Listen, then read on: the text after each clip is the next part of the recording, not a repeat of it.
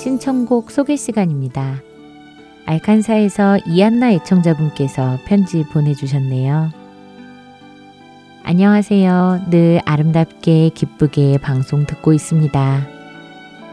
교회 권사님의 소개로 방송을 들은 지 벌써 이 년이 넘었습니다. 팟캐스트로 들으니 너무나 간편해서 좋네요. 제가 좋아하는 찬양을 함께 듣고 싶습니다. 나는 소리요 부탁드립니다. 라고 편지 주셨네요. 신청해 주셔서 감사드리고요. 나는 소리요 찬양 듣고 돌아오겠습니다.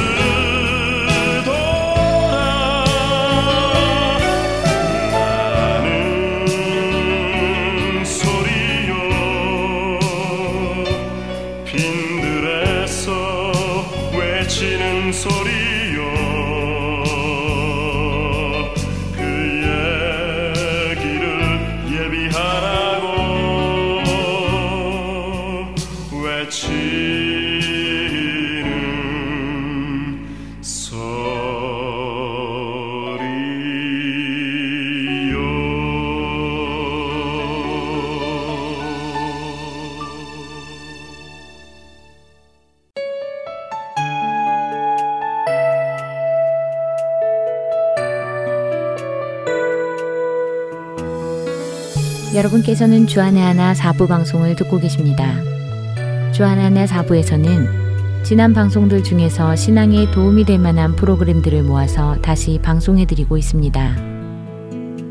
이번 시즌에는 먼저 이천십오 년 일 월부터 유 월까지 방송된 산상수훈과 이천십육 년 일 월부터 삼 월까지 방송된 성경적 잔양 시즌 일, 그리고 이천십육 년 시 월부터 이천십칠 년 삼 월까지 방송된 김경환 목사님의 요한복음 강해가 준비되어 있습니다.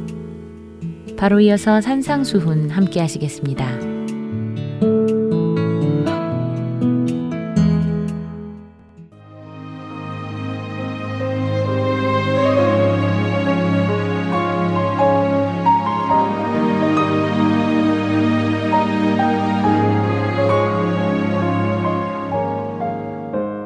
하트앤서울 애청자 여러분 안녕하세요. 지난 시간에는 마태복음 오 장에 나오는 팔복 중 그 첫 번째 복에 대하여 살펴보았었는데요. 여러분 모두 겸손하고 가난한 심령으로 하나님을 찾는 한 주간 되셨으리라 믿습니다. 오늘은 산상수훈 그 세 번째 시간으로 마태복음 오 장 사 절에 나오는 팔복의 두 번째 복에 대하여 공부하도록 하겠습니다. 그럼 마태복음 오 장 사 절을 읽어보겠습니다. 애통하는 자는 복이 있나니 그들이 위로를 받을 것임이요. 애통하는 자는 복이 있다고 하시는 이 말씀은 참 역설적으로 들립니다. 슬피 우는 자에게 그것이 복이라고 말씀하시니 말이죠. 성경 안에는 눈물이나 슬픔을 표현하는 용어가 아홉 가지 정도 나오는데 그 가운데 애통하다라는 말은 그 모든 슬픔 가운데 가장 큰 슬픔을 표현한다고 합니다. 그래서 주로 사랑하는 누군가가 죽었을 때 대성통곡하며 우는 모습을 성경은 애통하다라는 단어를 사용하는데요. 그럼 도대체 무엇에 대해 이렇게 애통한다는 것일까요? 여기서 애통한다는 것은 죄에 대하여 슬퍼하고 아파하며 근심하는 것을 말합니다. 즉 애통함은 죄에 대한 우리의 마땅한 태도를 보여주는데요. 죄에 대해서 웃음을 짓는 것이 아니고 무감각하게 넘어가는 것도 아니며 단순히 죄책감에 괴로워하는 정도가 아니라 애통하며 눈물을 흘려야 한다는 것입니다. 야고보서 사 장 팔 절부터 십 절의 말씀입니다. 죄인들아 손을 깨끗이 하라. 두 마음을 품은 자들아 마음을 성결하게 하라. 슬퍼하며 애통하며 울지어다. 너희 웃음을 애통으로, 너희 즐거움을 근심으로 바꿀지어다. 주 앞에서 낮추라. 그리하면 주께서 너희를 높이시리라. 성경은 이 말씀을 통하여 두 마음을 품은 자들, 다시 말해 죄에 대하여 웃고 즐거워하는 자들에게 애통하고 근심하라고 경고하고 계십니다. 어쩌면 이 말씀이 얼른 가슴에 와닿지 않을 수도 있습니다. 에이, 아무리 그래도 누가 죄에 대하여 웃고 즐거워하겠어? 그저 무감각해 하는 정도는 몰라도 라고 생각하실 수도 있기 때문인데요. 하지만 우리가 살고 있는 이 시대를 자세히 살펴보면 야고보서의 이 말씀이 무리한 말씀이 아니라는 것을 알 수 있습니다. 우리가 살고 있는 지금 이 시대는 죄에 대하여 웃고 즐거워하는 시대라 할 수 있기 때문입니다. 성경이 죄라고 분명하게 지적하고 있는 것들을 부끄럼 없이 당당하게 범하며 또 그것이 옳다고까지 하고 있습니다. 남에게 큰 피해만 주지 않는다면 내가 행복하다고 느끼는 대로 사는 것이 옳다고 말하는 시대며 그것이 인권을 존중해 주는 것이라고 이야기합니다. 죄에 대한 애통함이 사라진 시대라고 할 수 있겠지요. 여러분은 이 세상의 죄에 대하여 애통해하고 계십니까? 나의 죄에 대해서 고백하고 회개하였으니 다른 사람들의 죄나 세상의 죄는 신경 쓸 필요가 없다고 생각하시나요?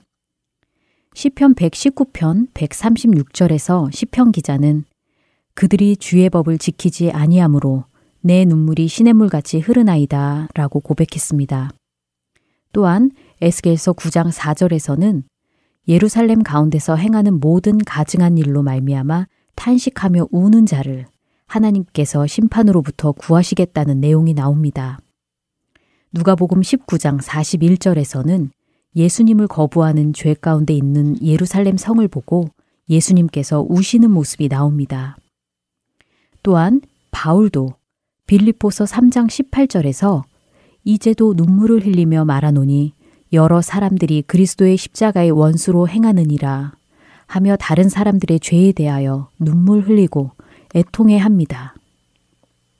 이렇듯 자신의 죄뿐 아니라 타인과 이 세상의 죄에 대하여 애통하는 자들이 복이 있다고 하신 이유는 무엇일까요?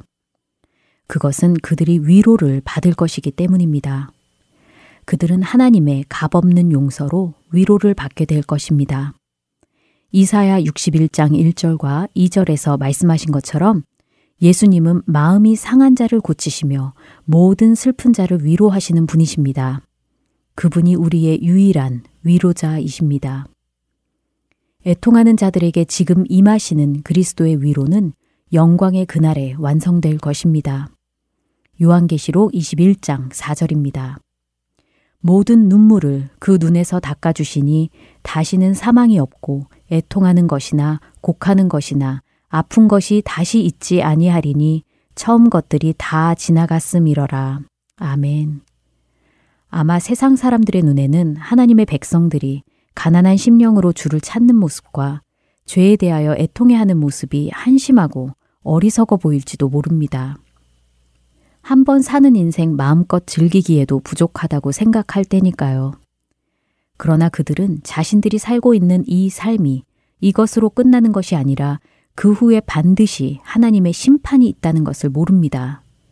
우리의 운명은 우리의 죄로 인하여 영원한 사망이라는 심판을 받을 것이라는 것을 알고 싶어 하지 않고 받아들이고 싶어 하지 않습니다.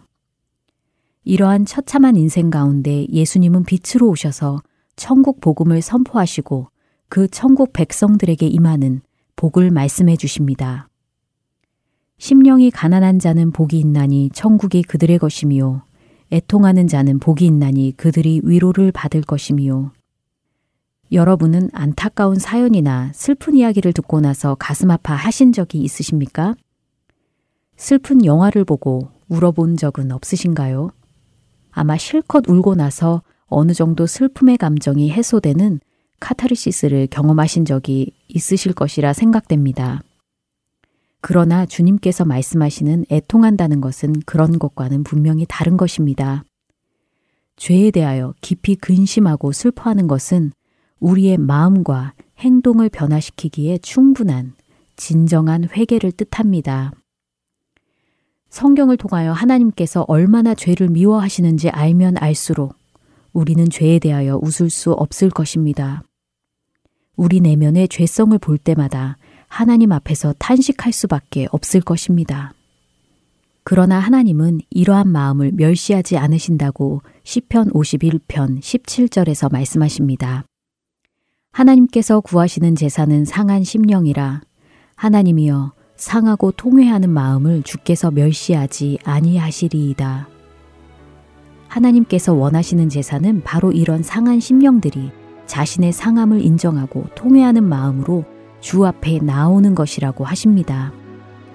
여러분의 상한 심령과 죄에 대한 애통함을 가지고 주님 앞에 나아가고 계십니까? 그것을 주님께서 원하고 계시며 그런 자들이 위로를 받을 것이라 약속하십니다. 오늘은 마태복음 오 장 사 절을 통해 팔복의 두 번째 복에 대하여 살펴보았습니다. 다음 시간에는 오 장 오 절의 내용을 공부하도록 하겠습니다. 하나님 앞에서 자기를 낮추는 자를 높이실 것이라는 말씀을 기억하며 애통함 가운데 주님의 위로를 경험하는 저와 여러분 되시길 기도합니다. 안녕히 계세요.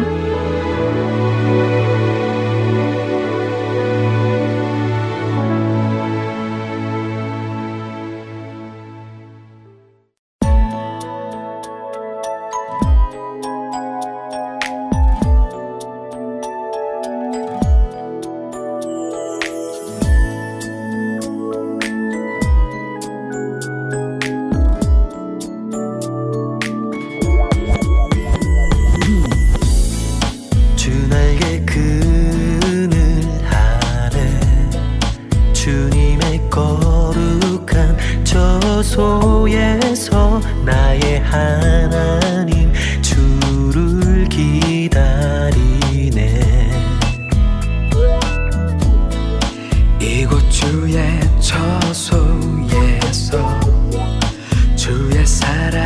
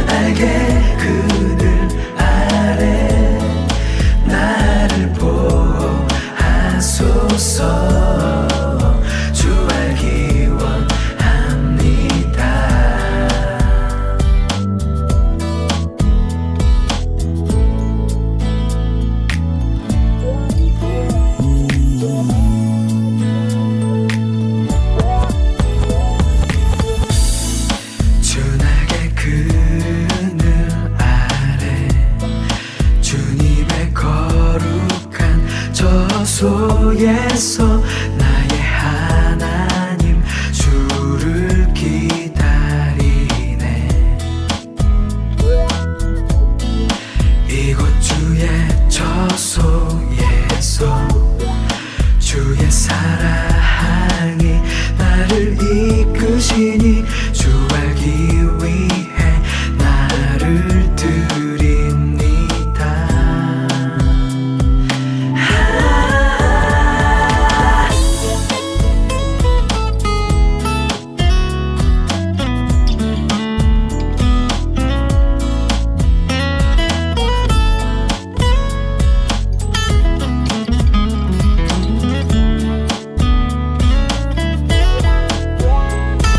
주 사랑으로 덮으소서. 주님의 마음 깊은 곳으로 나를 인도하소서. 인도하소서. 주, 주님의 날개 그늘 아래 나를 보호하소서. 주 알기 원합니다. 와우 와우 예예.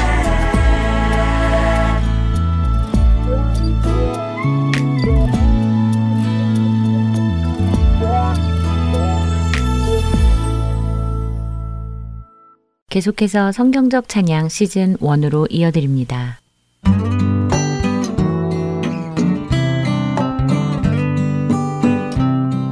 애청자 여러분 안녕하세요. 성경 말씀을 통해 우리가 드리고 있는 찬양 문화를 점검하는 성경적 찬양 진행의 박윤규입니다. 여러분 안녕하세요. 함께 진행하는 강승규입니다. 네, 지난 시간에는 찬송과 복음성가의 다른 점을 구분해 보았습니다.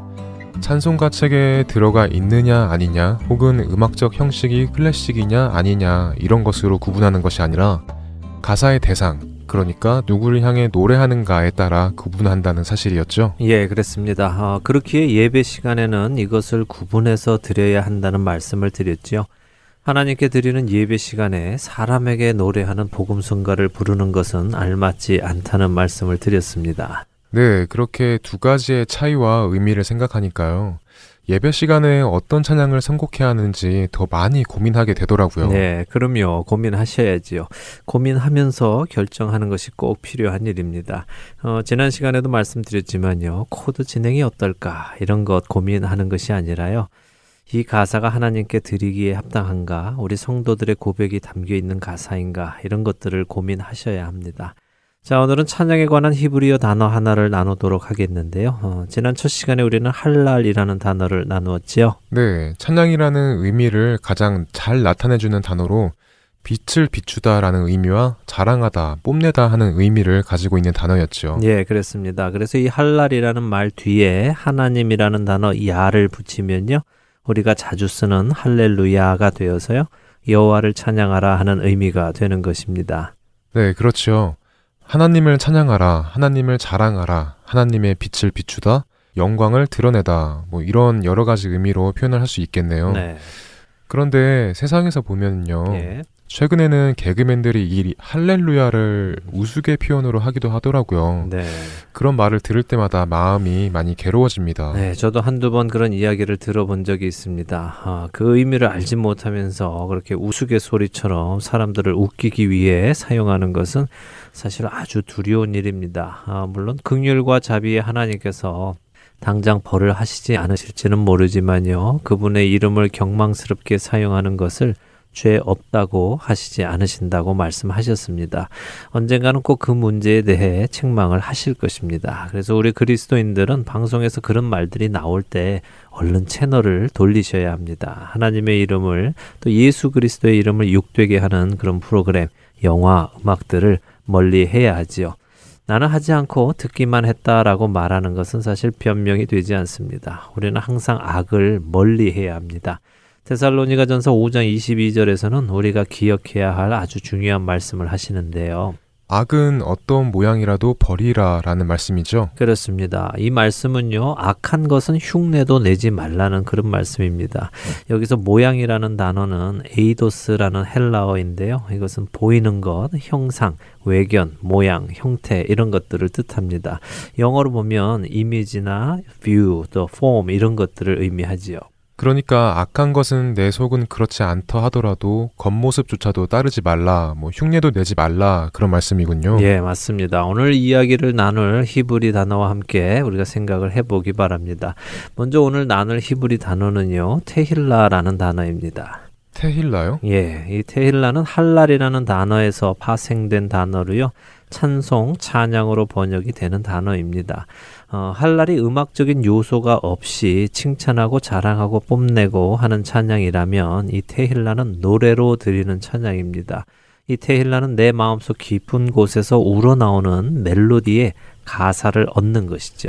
아, 그러면 이 테일라가 우리가 부르는 찬양에 가까운 단어인가요? 예, 뭐 비슷은 하지만요, 또 딱 들어맞지는 않습니다. 왜냐하면요, 테힐라는 악기가 없이 내 목소리만으로, 우리의 목소리만으로 드리는 찬양을 뜻합니다. 아, 그러니까 우리 안에서 경험한 하나님을 향해 자연스레 흘러나오는 노래라고 말할 수 있겠네요. 네, 아주 적절한 표현입니다. 어, 박윤규 아나운서 콧노래 불러보셨나요? 콧노래요? 예. 네, 가끔 콧노래 부르죠. 예, 그 콧노래가 언제 나오던가요? 아, 아 콧노래를 불러야 하겠다 하면서 콧노래를 부르십니까? 아니, 그건 아니고요. 어, 콧노래는 기쁜 일이 있거나 행복함이 있을 때 나도 모르게 내 안에서 흥얼거리며 나오는 것 같습니다. 네, 맞습니다. 콧노래는 바로 그런 것입니다. 내 영혼 안에서 기쁨이 충만할 때 자연스럽게 흘러나오는 노래입니다. 테힐라란 이런 찬양입니다. 아, 주님을 경험했고 내 주님이 되셨고 어, 그 안에 내가 거하면서 참 평안을 얻었을 때 나도 모르게 나의 지금 그 삶이 너무 감사하고 기뻐서 내 속 깊은 곳에서 자연스럽게 흘러나오는 찬양입니다.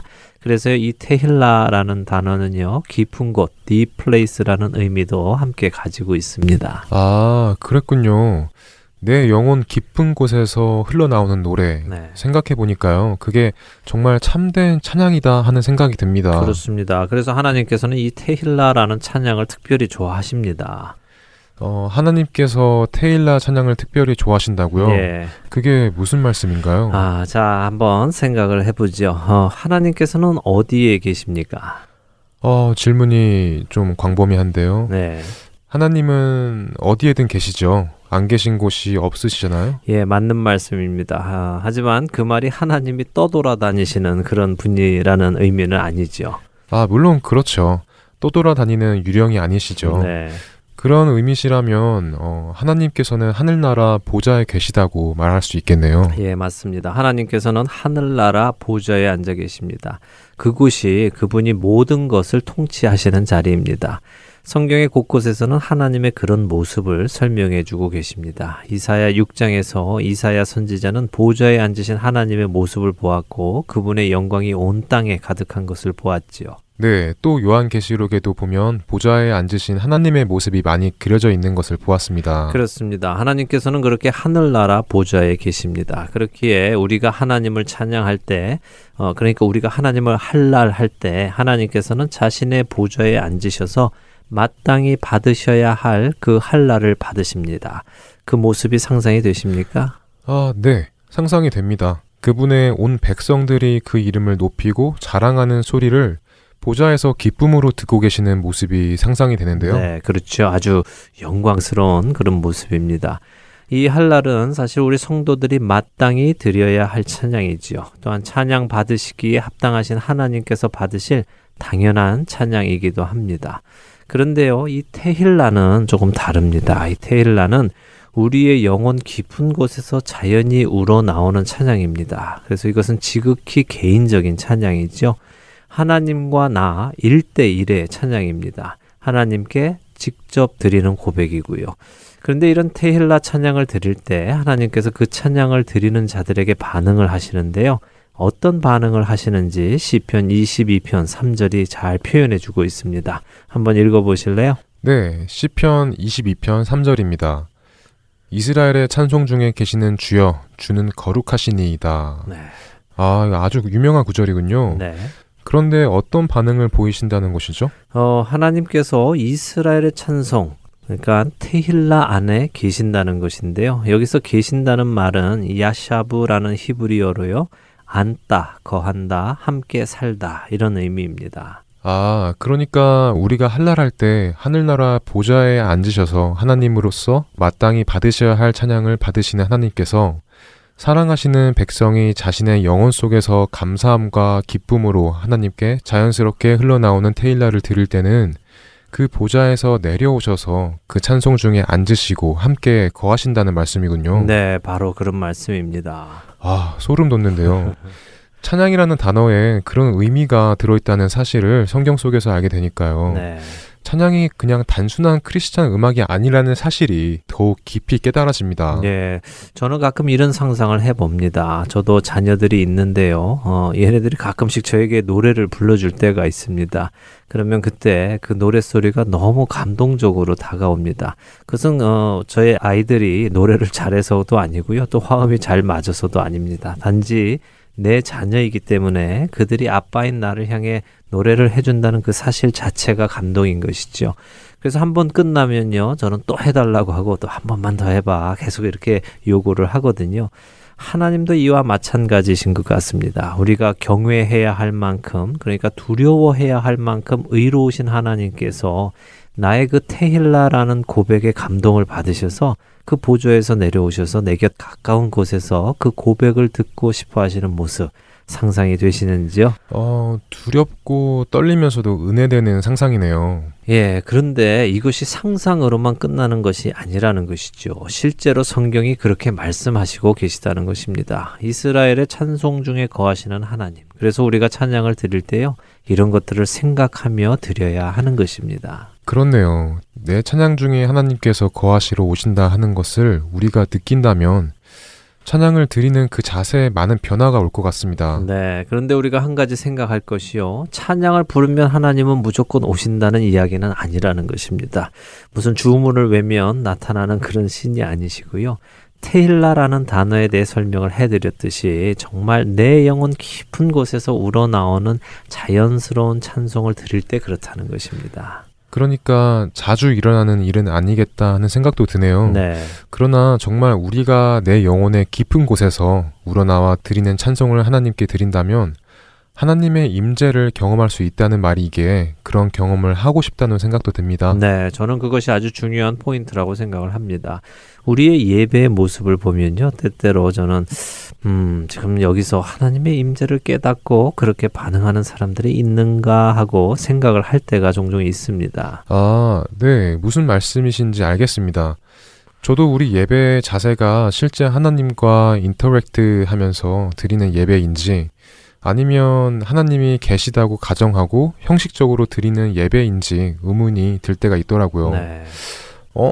지금 이 자리에 정말 하나님께서 계신다는 것을 생각하는 사람이라면 저렇게 예배 시간에 딴 일을 하고 있지 않을 텐데 하는 모습도 말이죠. 네. 뭐 부끄럽지만 저부터도 그럴 때가 많이 있고요. 예, 어쩌면 우리 모두의 말 못하는 불편한 진실일지도 모릅니다. 어, 하나님 앞에 나온다, 또 하나님께 예배를 드리고 찬양을 드린다 이렇게 말은 하지만 하나님과의 실질적인 교제가 없고 하나님의 임재를 경험하지 못하고 아니 어쩌면 인식조차 하지 못하면서 드리는 예배와 찬양은요, 사실 마당만 밟고 가는 제사에 지나지 않을 뿐입니다. 예배를 드리는 사람은 전심으로 하나님을 찾으며 그분의 임재를 갈망하며 드려야 하는데 말입니다. 우리가 드리는 한 번의 예배, 한 번의 찬양이 아무런 의미 없이 드리는 형식적인 행사가 되지 말아야겠다는 생각이 먼저 듭니다. 네. 우리의 마음가짐과 자세를 돌아보아야 하겠네요. 예, 맞는 말씀입니다. 자, 이제 우리가 생각해 볼 것이요. 테힐라의 찬양을 드릴 때 하나님께서는 그 찬양 중에 거하신다는 말씀을 나눴잖아요. 네. 자, 이런 질문을 드려볼게요. 만일 박용규 아나운서가 아주 사랑하는 사람에게 선물을 준다고 생각을 해보지요. 박용규 아나운서는 박용규 아나운서가 사랑하는 사람이 좋아하는 것을 주시겠습니까? 아니면 박용규 아나운서가 좋아하는 것을 주시겠습니까? 어, 당연히 사랑하는 사람이 좋아하는 것을 주죠. 네, 왜 그렇습니까?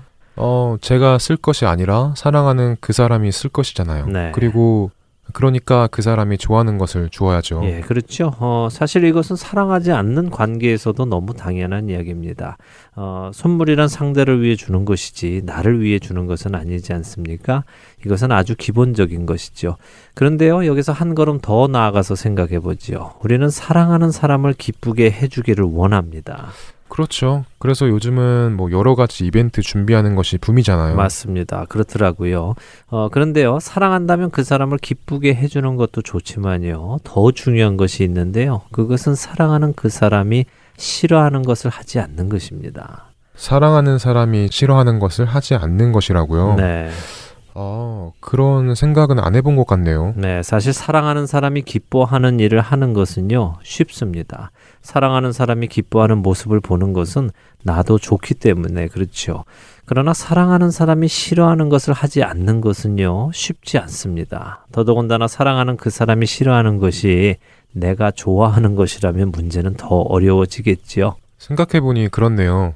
사랑하는 사람을 위해서 내가 좋아하는 것을 포기하는 것은 결코 쉽지 않은 것 같습니다. 네. 대부분의 커플들도 그런 이유로 다투게 되고 의견 대립이 생기고 하게 되는 것 같더라고요. 네, 우리가 자신이 좋아하는 것을 사랑하는 사람을 위해 포기할 수 있을 때는요, 그 사람을 향한 사랑이 내가 좋아하는 것보다 더 클 때만 가능합니다. 어, 예를 들면요, 제가 예전에 머리 기르는 것을 아주 좋아했습니다. 그래서 주위에서 어른들은 그걸 아주 싫어하셨죠. 그래서 언제나 머리를 좀 자르라는 소리를 많이 하셨습니다. 그런데 저는 그 머리 기르는 것을 포기할 수가 없었습니다. 그래서 저희 아버지께서 돈도 줘보시고 또 으름장도 놓아보시면서 어, 머리를 자르라고 하셨지만 저는 자르지 않았습니다. 아, 그때 저는 제 머리를 자르느니 차라리 제 목을 치십시오, 이런 헛된 말까지도 했었는데요. 어, 그러던 제가 마음에 드는 여자친구를 만나게 되었습니다. 근데 그 여자친구가 자기는 머리 긴 남자가 싫다고 하는 그 말 한마디에 저는 아무 미련 없이 가서 머리를 자른 일이 있었습니다. 아, 그런 일이 있으셨군요. 네. 무슨 말씀을 하시려는지 이제 이해가 됩니다. 그러니까 우리가 하나님께 드리는 것은 우리가 좋아하는 것을 드리는 것이 아니라 하나님, 하나님께서 좋아하시는 것을 드려야 하며 하나님께서 싫어하시는 것이라면 내가 아무리 좋아한다 하더라도 내려놓을 수 있어야 한다는 말씀이시군요. 네, 캐치를 아주 잘 하셨네요. 바로 그런 말씀인데요. 어, 그런데 우리 이 시대의 기독교 문화를 보면요, 이 기본적인 사실이 잘 적용이 안 되고 있는 것처럼 보입니다. 어떤 면에서 그렇다고 생각하시나요? 아, 기본적으로는 지난 시간에도 말씀드렸던 주일 예배의 나뉨을 들 수 있지요. 어, 컨템포러리 월십, 트래디셔널 월십, 이런 식으로 나뉘는 것은 하나님의 입장에서 생각해서 나누는 것이 아니라요, 예배를 드리는 사람의 입장에서 나누는 것이잖아요. 나는 이런 방식으로, 이런 스타일로 드리고 싶다. 그런데 저 사람들은 저런 스타일로 드리는 것을 좋아한다. 그러니까 우린 따로 드린다, 이런 것이죠. 자기 입맛에 맞는 방식을 쫓아 드린다는 말씀이죠? 네.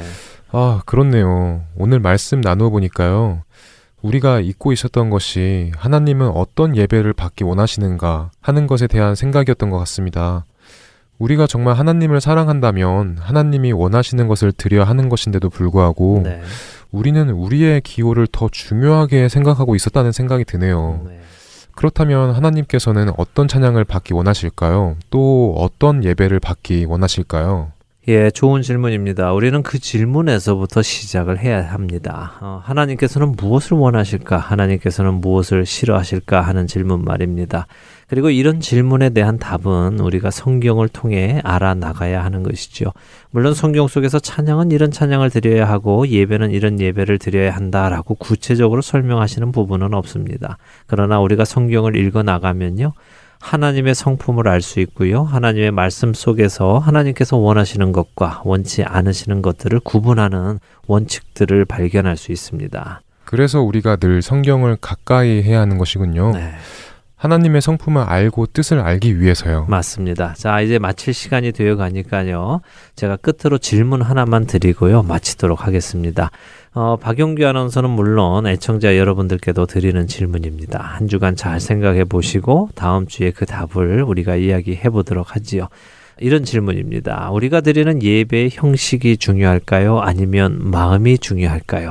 어렵지 않은 이 질문을 한번 묵상해 보시기 바랍니다. 어, 제 생각에는 아주 답이 쉬운 것 같은데요. 네. 뭐 바로 답을 드릴 수 있을 것 같습니다.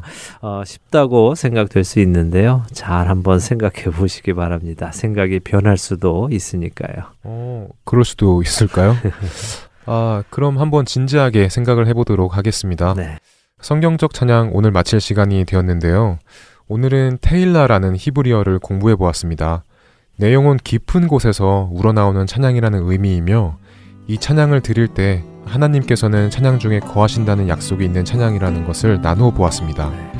다음 한 주간 이 테일라의 찬양을 들으시면서 하나님의 임재를 깊이 경험하시는 여러분 되시면 좋겠습니다. 네, 꼭 그렇게 되시기를 기도드립니다. 한 주간도 주님 찬양이 입술에서 떠나지 않으시는 여러분들 되시기 바랍니다. 안녕히 계십시오. 다음 주에 뵙겠습니다. 안녕히 계세요.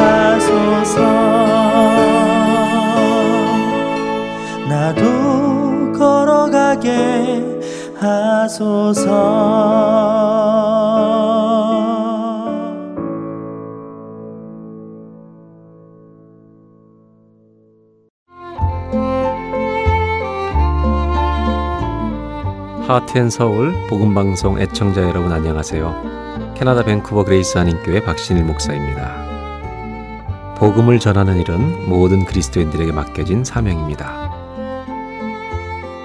하트앤서울 복음방송은 생명의 근원 되시는 예수 그리스도만을 전하는 방송사입니다. 여러분의 기도와 후원으로 이 사역은 계속될 것입니다. 믿지 않는 자들에게는 복음을, 믿는 자들에게는 영적 성장을 전해줄 것입니다. 이 귀한 사역에 여러분들의 동참과 기도와 후원을 부탁드립니다. 감사합니다.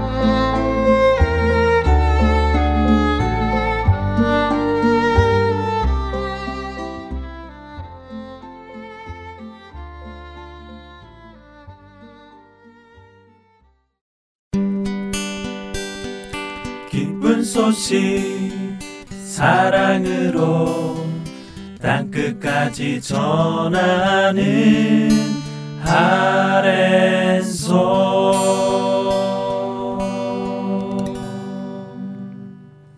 김경환 목사님께서 진행해 주시는 요한복음 강해로 이어집니다.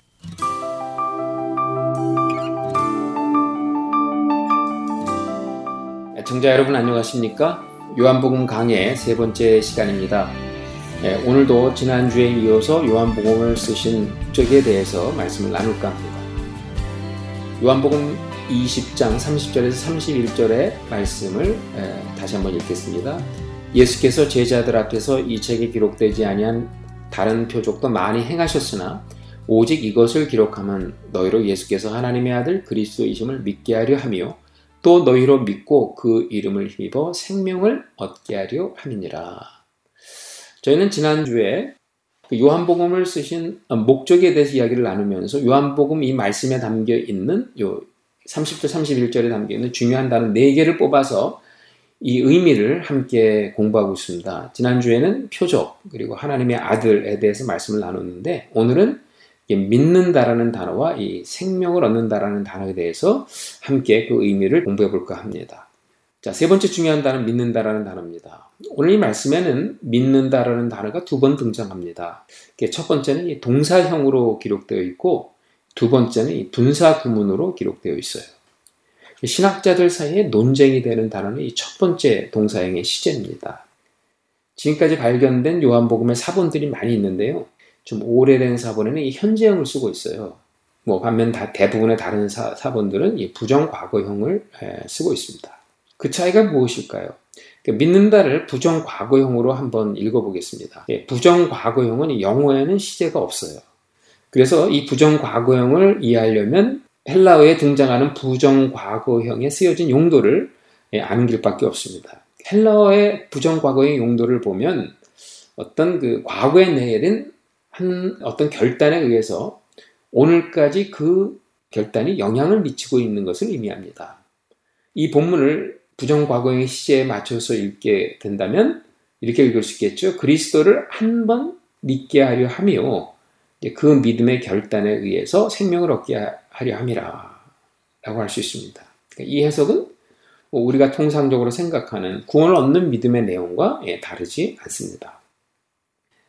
자, 그러나 한번 믿는다를 현재형으로 읽어보겠습니다. 헬라어에 있어서 현재형은 현재 진행형입니다. 그러니까 믿고 또 믿으라는 의미를 내포하고 있어요. 즉 믿되 지속적으로 계속 신실하게 믿어야 함을 강조하는 동사형입니다. 이 본문을 시제에 맞춰서 직역하면 이렇게 읽을 수 있을 것입니다. 그리스도를 신실하게 믿게 하려 하며 그 신실한 믿음으로 말미암아 생명을 얻게 하려 함이라 라고 할 수 있습니다. 이 해석은 구원을 얻는 믿음의 내용을 뛰어넘어서 믿음의 본질이 무엇인지를 강조하고 있는 듯합니다. 사실 저는 요한복음을 쭉 읽어내려가면서 요한복음의 저자는 믿음의 신실성을 강조하고 있다는 느낌을 받았어요. 왜 그렇습니까? 두 가지 이유가 있는 것 같은데 첫 번째는 요한복음의 공동체는 이미 마가복음을 읽은 성도들일 가능성이 높습니다. 이미 구원받는 믿음이 뭔지를 아는 성도들이었다는 거죠. 그 성도들에게 지속적으로 예수님께 남아 있어야 되는 어떤 신실성을 강조하기 위해서 이 말씀을 쓰지 않았나 생각이 들어요. 또 하나의 이유가 있습니다.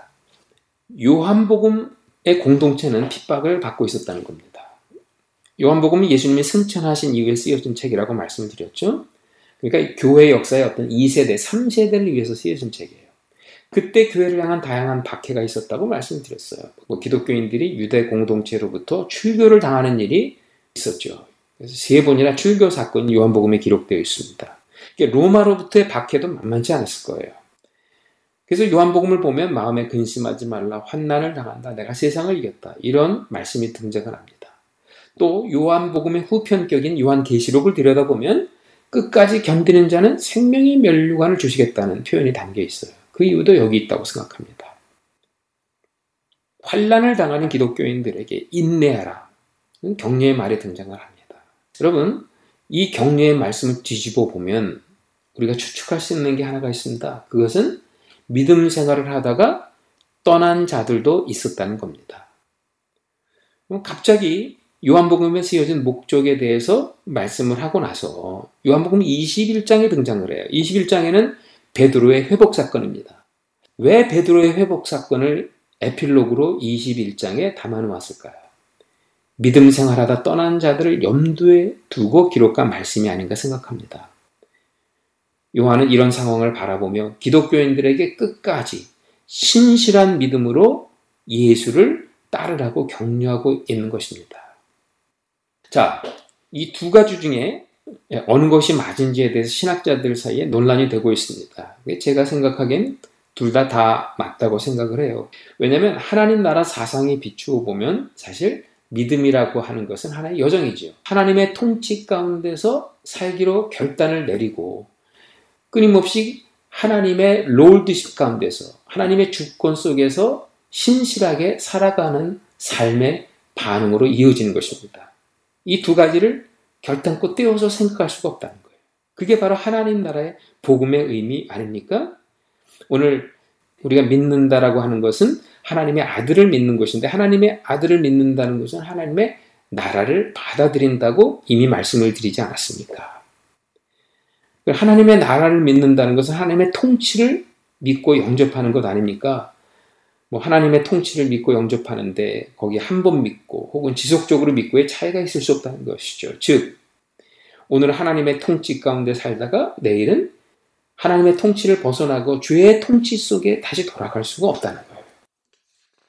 뭐 믿음이 추상적인 개념이고 하나의 종교적 사상이라면 그럴 수 있습니다. 그러나 요한은 믿음이라고 하는 것을 어떤 추상적인 개념, 종교적 사상으로 말하고 있지 않다는 거예요. 요한은 믿음이라고 하는 것을 어떤 예수님과 더불어 사는 공동체로 이야기하고 있습니다. 예수님이 머무시는 곳에 나도 머물고, 예수님이 가시는 곳에 나도 따라가고, 그래서 예수님과 함께 더불어 살아가는 그 삶 자체가 믿음이었다는 것입니다. 요한복음 일 장으로 다시 돌아가 보면 세례 요한이 예수님을 보면서 세상 죄를 지고 가는 하나님의 어린 양이로다 했을 때 그 옆에 있던 두 제자가 예수님을 따라갔다고 말씀을 드렸습니다.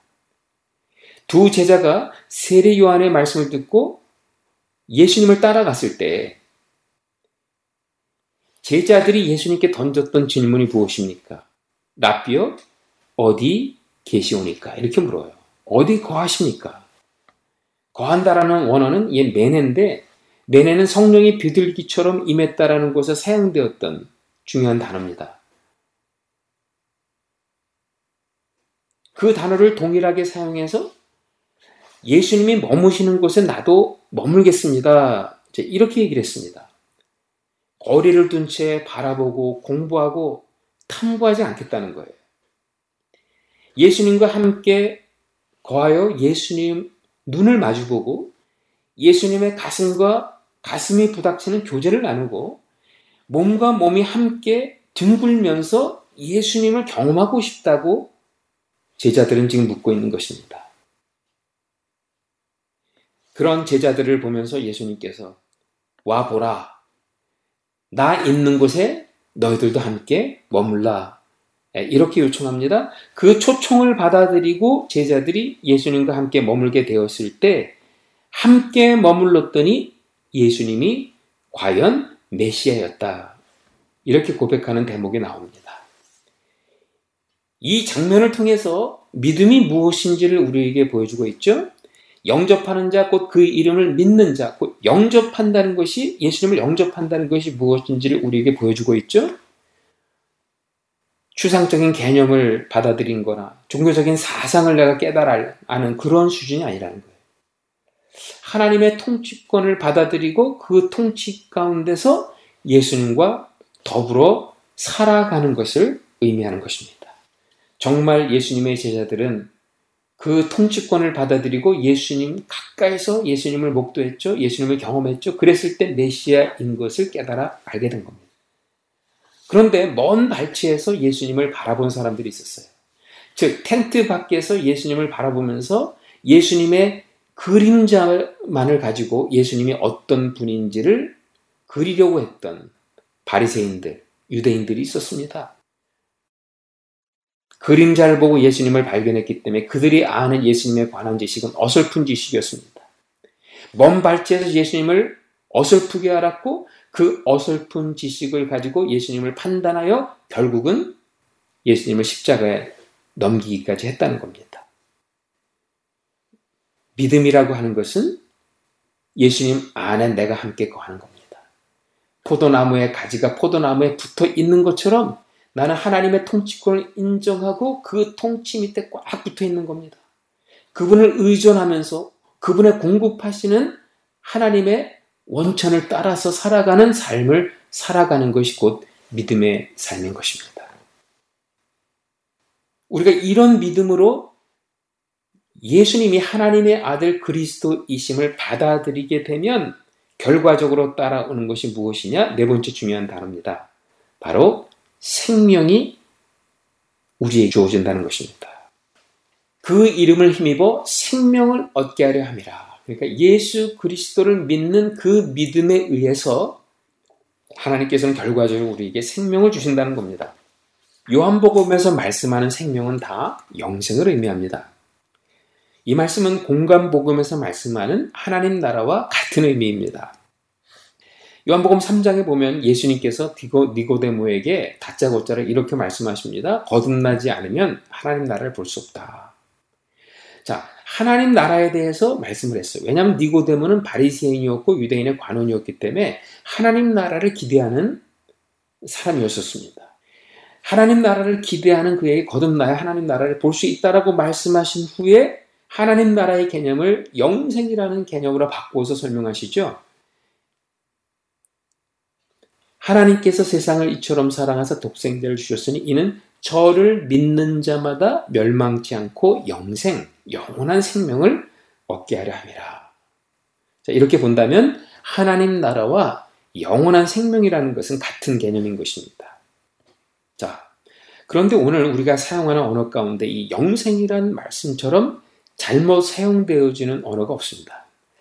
자, 그렇기 때문에 저는 오늘 좀, 지난주와 오늘 이 주간에 걸쳐서 좀 심도 있게 요 중요한 단어들을 여러분들과 함께 나누고 있는 겁니다. 자, 먼저 영생이라는 단어는 영원한 생명이 아닙니다. 즉, 순간과 반대의 개념으로 사용되어지는 영원.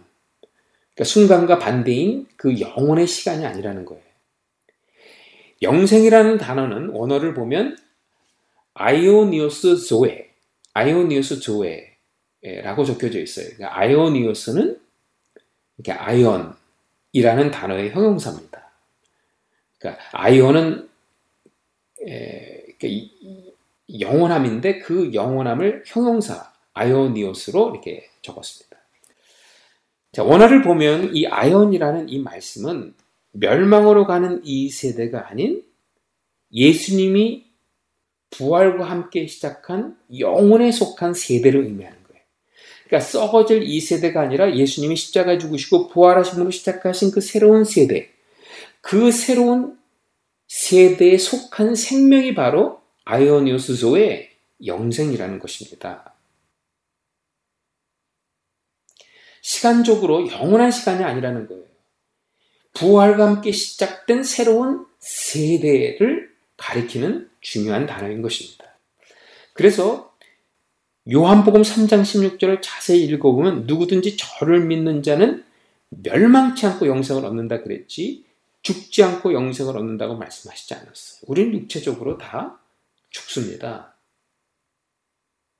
우리가 죽지 않는다는 말은 어폐가 있는 거예요. 죽지 않는 게 아닙니다. 다 죽습니다. 성경 말씀은 멸망하지 않는다고 돼 있어요. 영어로 페르시입니다. 페르시라는 말은 멸망으로 치닫고 있는 이 세대에 속한 것들의 특징을 표현할 때 사용되어지는 단어죠. 즉 멸망하는 이 세대에 속한 생명이 아니라 다가올 부활로 시작된 그 세대에 속한 생명을 의미한다는 겁니다. 저 세대에 속한 그 생명이 무엇입니까? 부활의 생명입니다. 그래서 영생을 부활의 생명이라고 해석할 수 있는 거예요. 예수님께서 부활하심으로 부활의 첫 열매가 되셨습니다. 이제 누구든지 저를 믿는 자는 부활하신 예수님이 시작하신 새로운 시대에 속한 자가 되어 예수님과 함께 부활할 것이라는 거예요. 새로운 시대에 속한 자가 되어 부활의 생명을 부여받은 것이 곧 영생을 얻었다는 의미인 것입니다. 자, 그러면 이 부활의 생명에는 두 가지가 있어요. 하나는 컨텐츠고 하나는 스코프입니다. 그 내용이 뭐냐? 그리고 또한 그의 영역은 뭐냐? 이 두 가지를 지금 문맥 속에서 우리가 살펴볼 수가 있는데요. 자, 오늘 이 말씀을 사도 요한, 요한이 적었을 때에는 이 이십 장 전에 등장하는 어떤 사건을 염두에 두고 이 말씀을 적고 있는 겁니다. 이십 장에는 어떤 말씀이 등장합니까? 예수님께서 부활하신 이후에 막 두려움에 떨고 있는 제자 공동체에 나타나세요. 그리고 그들에게 샬롬을 선포하십니다. 그러니까 평강, 이스라엘 백성들의 그 인사입니다. 샬롬을 선포하면서 제자들을 파송하시는데 그때 놀라운 축복의 선물을 주시죠. 그게 뭐죠? 바로 성령의 호흡을 그들에게 허락해 주십니다. 성령의 호흡을 받은 제자 공동체를 염두에 두고 오늘 영생이 무엇인지를, 부활 생명이 무엇인지를 우리에게 설명하고 있다는 것입니다. 그래서 부활 생명의 첫 번째 컨텐츠는 제자들이 받은 그 성령의 호흡을 의미하고 있는 것입니다. 단순히 우리 육체적인 생명을 말하는 게 아니죠. 숨을 쉬고 심장이 뛰는, 뛰는 것으로 규명되어진 어떤 생물학적 생명이 아닌 것입니다. 창세기 이 장의 배경을 한번 살펴보겠습니다. 하나님께서 인간을 창조하시고 그 코에 생기를 불어넣으시니 생명이 되었다. 이렇게 기록되어 있습니다. 오늘 주시는 이 부활 생명은 그 연장선에서 새로운 창조가 실질적으로 이루어졌음을 보여주는 거예요. 이제는 아담과 함께 죽었던 구인류는 예수님께서 부활로 인해서 시작된 신인류로 새롭게 창조가 되었다는 것을 의미하는 것입니다. 그 창조주 하나님이 여기 오셔서 바로 영생, 부활의 생명, 성령의 호흡을 주신 것입니다. 또 하나 배경을 찾아보겠습니다. 에스겔서 삼십칠 장입니다. 거기 보면 마른 뼈의 환상 이야기가 나오지 않습니까? 에스겔 선지자가 어느 날 마른 뼈로 가득한 골짜기를 보았습니다. 그때 하나님이 에스겔 선지자에게 묻죠. 이 뼈들이 살아날 수 있겠느냐. 에스겔은 기가 막혀서 말문이 막혔던 것 같습니다. 주님의 질문에 아멘이 나오질 않았다는 거예요. 대신 에스겔은 주께서 하시지 않습니까? 이렇게 대답을 해요. 그때 주님의 약속의 말씀이 떨어졌는데 그게 바로 하나님의 호흡이었어요. 주 여호와께서 이 뼈들에게 이같이 말씀하시기를 내가 생기를 너희에게 들어가게 하리니 너희가 살아나리라. 정말 여호와의 말씀대로 하나님의 생기가 성령 하나님이 그 뼈 속에 들어갔을 때 그 뼈들이 소리가 나고 움직여서 마디마디가 맞아떨어졌어요. 그것이 커다란 분대를 이뤘다고 되어 있습니다. 무엇을 말해주는 것입니까? 성령이 없는 존재는 또 성령이 없는 공동체는 살아있어도 해골과 다를 바가 없다는 거예요. 썩어지다 못해 다 말라 비틀어져 서로 단절된 존재로 이 어두운 골짜기에 그냥 놓여있는 존재들이라는 겁니다. 그러나 성령의 호흡을 받으면 그 뼈가 소리를 내어 움직여 살아나는 존재가 된다는 겁니다. 서로 단절된 뼈 마디마디가 연결되어서 하나의 기가 막힌 공동체를 이룬다는 것입니다. 성령의 호흡은 바로 이런 것입니다. 부활의 생명은 바로 이런 것입니다. 살리는 영입니다. 우리를 일으키는 영입니다. 오늘 제자들은 부활의 생명, 살리는 영을 선물로 받았습니다. 누구든지 예수 그리스도의 하나님의 통치를 받아들이는 자는 동일한 성령의 역사를 받을 수 있다는 것입니다. 그래서 그 부활의 생명은, 생명의 그 컨텐츠, 그 내용은 성령의 호흡인 것입니다. 두 번째로는 그 부활의 생명에 하나의 스코프가 있어요. 하나의 그 시대적인 어떤 그 영역이 있었죠. 자, 제자들이 부활 생명을 받았어요. 근데 부활의 생명을 받은 제자들은 부활의 몸으로 변화되지 않았습니다. 우리 육신에 바뀐 것이 하나도 없었어요. 그러면 무엇이 바뀐 것입니까? 예수님이 우리에게 성령의 호흡을 통해서 부활 생명을 주셨다면 우리가 천상에 올라가서 정말 부활의 몸으로 변해야 되지 않겠습니까? 그런데 우리는 그렇게 바뀌지 않았습니다. 우리 육체는 아직까지 썩어져가는 이 세대에 그대로 남아있었다는 거예요. 그러면 바뀐 게 무엇입니까? 반드시 부활하게 될 것이라고 하는 하나의 보증수표를 받은 것과 다를 바가 없다는 거예요. 즉 우리가 반드시 부활하게 될 것이라고 하는 것에 대한 약속의 말씀과 함께 다운 페이먼트를 받은 거예요.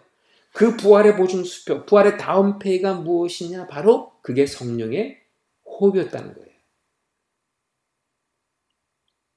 여러분, 우리가 예수 그리스도를 받아들였다는 것은 예수님의 그 통치를 받아들였다는 것인데, 예수님의 통치를 받아들이는 순간에 우리는 성령의 호흡을 받은 것입니다. 성령의 호흡을 받았다는 이야기는 우리는 반드시 부활하게 될 것이라는 보증수표를 받은 것이고 다운페이를 받은 거예요.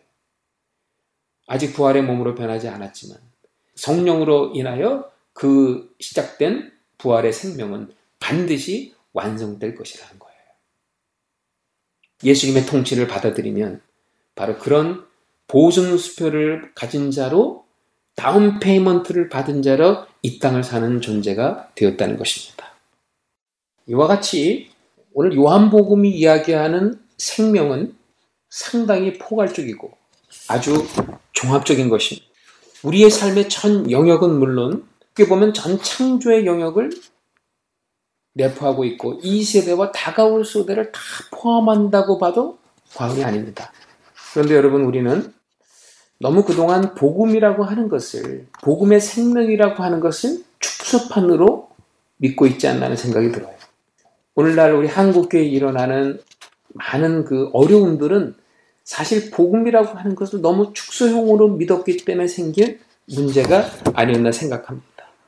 저는 사형리가 중요한 전도의 툴이라고 생각을 합니다. 뭐 길에서 급하게 복음을 전해야 될 때 사형리처럼 좋은 교재가 없습니다. 그렇다고 그 사형리가 복음의 전체인가? 저는 그렇게 생각하진 않습니다. 사형리에는 예수님이 선포하신 영원한 생명, 그 하나님 나라 통치의 개념이 없습니다. 우리가 구원을 받았다고 하는 것은 하나님의 통치권을 받아들인 것인데 그게 없어요. 우리가 예수님의 통치권을 받아들였다는 것은 이제는 더 이상 이 세상을 통치하고 있는 만몬의 통치를 받지 아니하고 예수님의 통치를 받겠다고 하는 하나의 믿음의 결단 아닙니까? 그런데 그런 믿음의 포인트가 결여되어 있다고 하는 것이죠. 생명이라고 하는 것도 내가 생명을 얻었다는 것은 나 하나 생명 얻는 것으로 끝나는 게 아니고 하나님께서 온 피조물의 새 창조의 역사를 시작하셨는데 그 출발점이 바로 내가 생명을 얻은 그 포인트였다는 이 사실, 이 사실에 대한 설명이 없다는 것입니다. 내가 구원받은 것은 그냥 나 하나 이기적으로 천국 백성이 되었다는 것으로 끝나지 않는다는 거예요. 이제는 주님께서 만물을 새롭게 하는 그 일을 시작하셨는 그 일에 동역자로 나를 불러주셨다는 이 의식이 결여되어 있는 것입니다.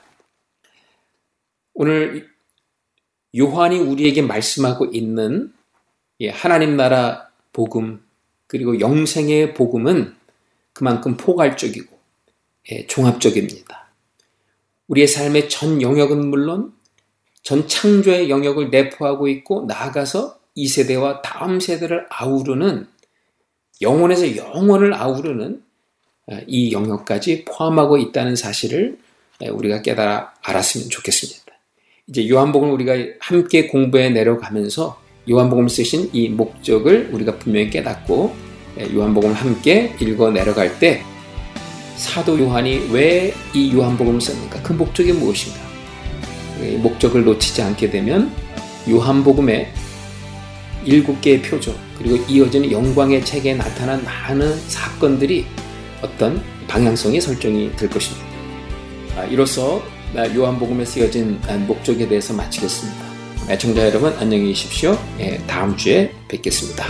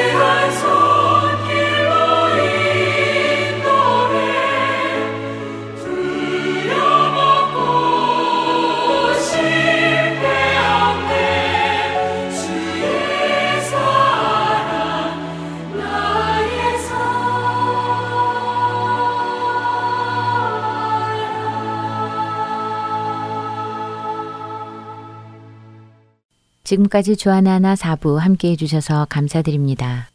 계속해서 주안의 하나 오부로 이어드립니다.